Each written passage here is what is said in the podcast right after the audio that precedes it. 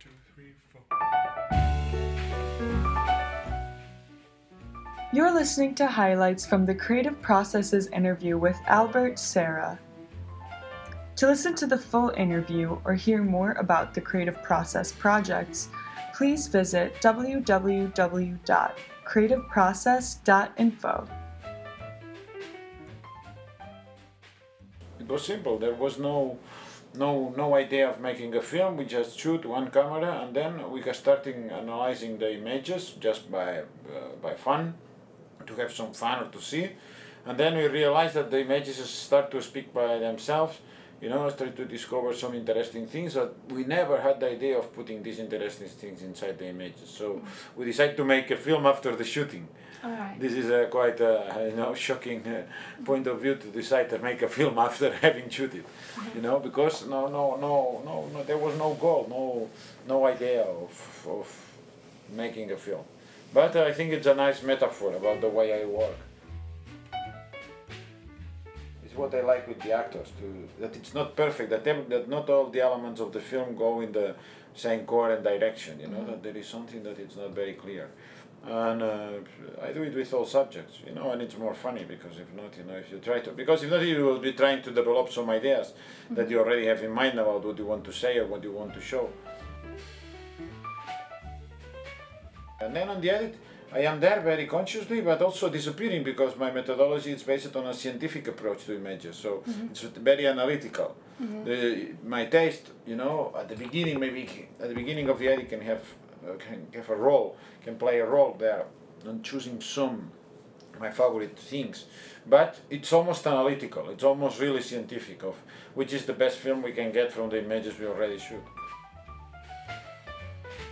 It's nice this shooting and finish, you know, because...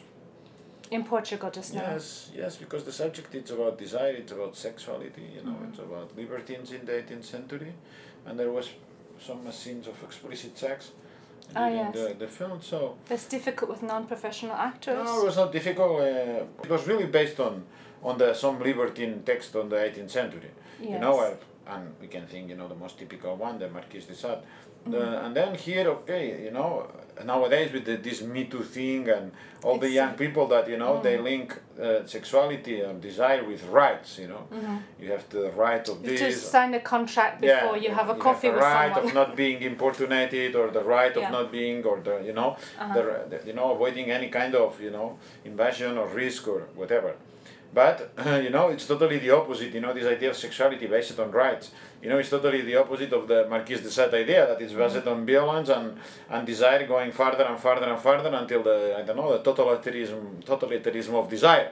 You yes. know, that, uh, their sense of liberty and rights yeah, is different yeah. completely. But, but this idea of totalitarianism of desire, you know, that goes mm-hmm. farther, even going through crime or through mm-hmm. just to satisfy desire that, you know, needs to, to be filled every time with, you know, more, uh, you know, more pervert and sophisticated, you know, content. So this idea is really it's shocking, and it's subversive still nowadays. But obviously it's, it puts a real, real big, incredible contrast mm-hmm. with the, you know, the sensibility of the young people, or not even young, but the normal people mm-hmm. nowadays, you know, because all these contemporary, uh, yeah, all these contemporary, you know, subjects we have on the tables. It's a privilege, you know, of uh, of doing this kind of films. You know, you can react not in a professional way. You can, you know, take decisions in a personal way. Yeah. You know, I think it's the key point.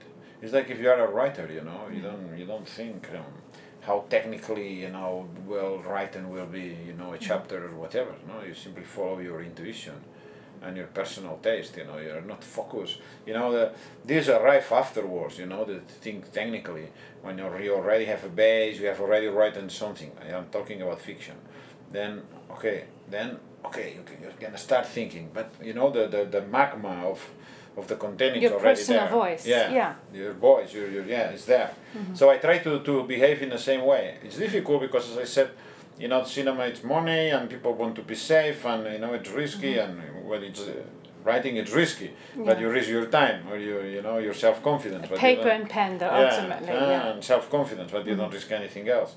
But here you risk a lot of things, and mm-hmm. if you are the leader, you have to, you know, try to attract the people in the, you know, in the put the people in the good mood, and uh, it's complicated. So people prefer to create uh, you know, some kind of technical bases that are very solid.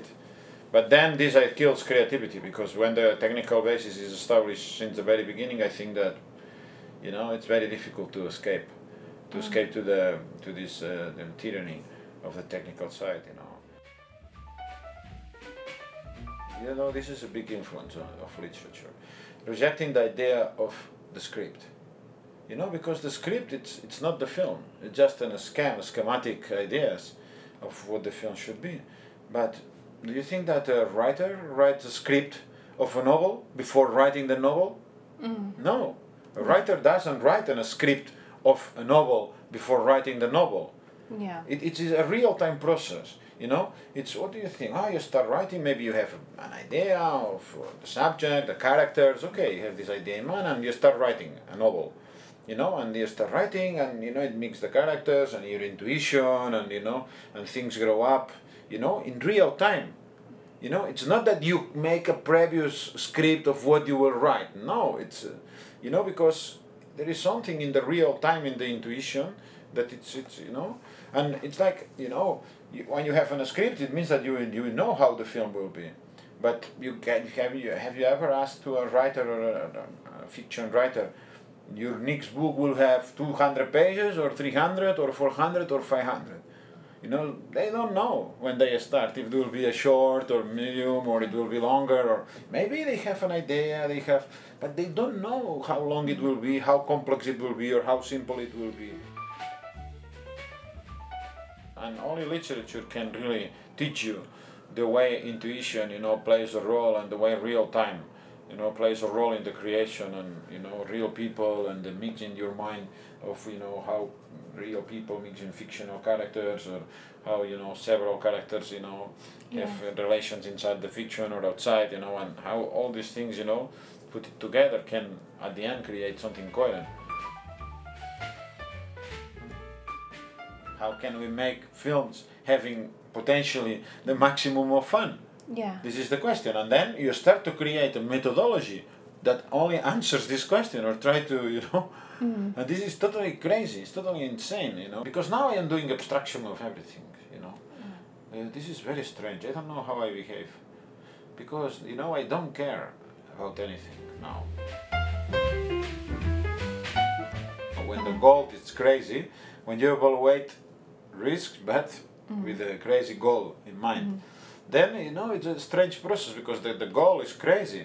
But, you know, you know, the process to get this crazy goal, it becomes also scientific, like if it was on the edit. So, and I make abstraction of everything I don't like now. Right. I am not bothered by anything. And okay. at the same time, I am bothered by everything. I don't know, it changed a little bit. I think that the art of conversation is very much alive in, in Ireland. Yes, yes, of course. In the bars, yeah. they don't have mobile phones. And yeah. people is not like this, you know, yeah. especially in the countryside. Yeah. In the big cities maybe, but uh, on the young people, but there, there was no. And we were shooting this Singularity project that was for the Venice Biennale of Art. Mm. That was, you know, it's for me, it's my masterpiece. And uh, uh, this is a story of my death. And um, we were shooting there, and we were so happy. Because there was no net, nothing, and in the bars, nobody, you know, it was another, you know, it was really like the beginning of when we started to shoot. The idea of, that for me was very important, and still nowadays, yeah. the idea of getting bored. Yes. Only things appear when you are bored.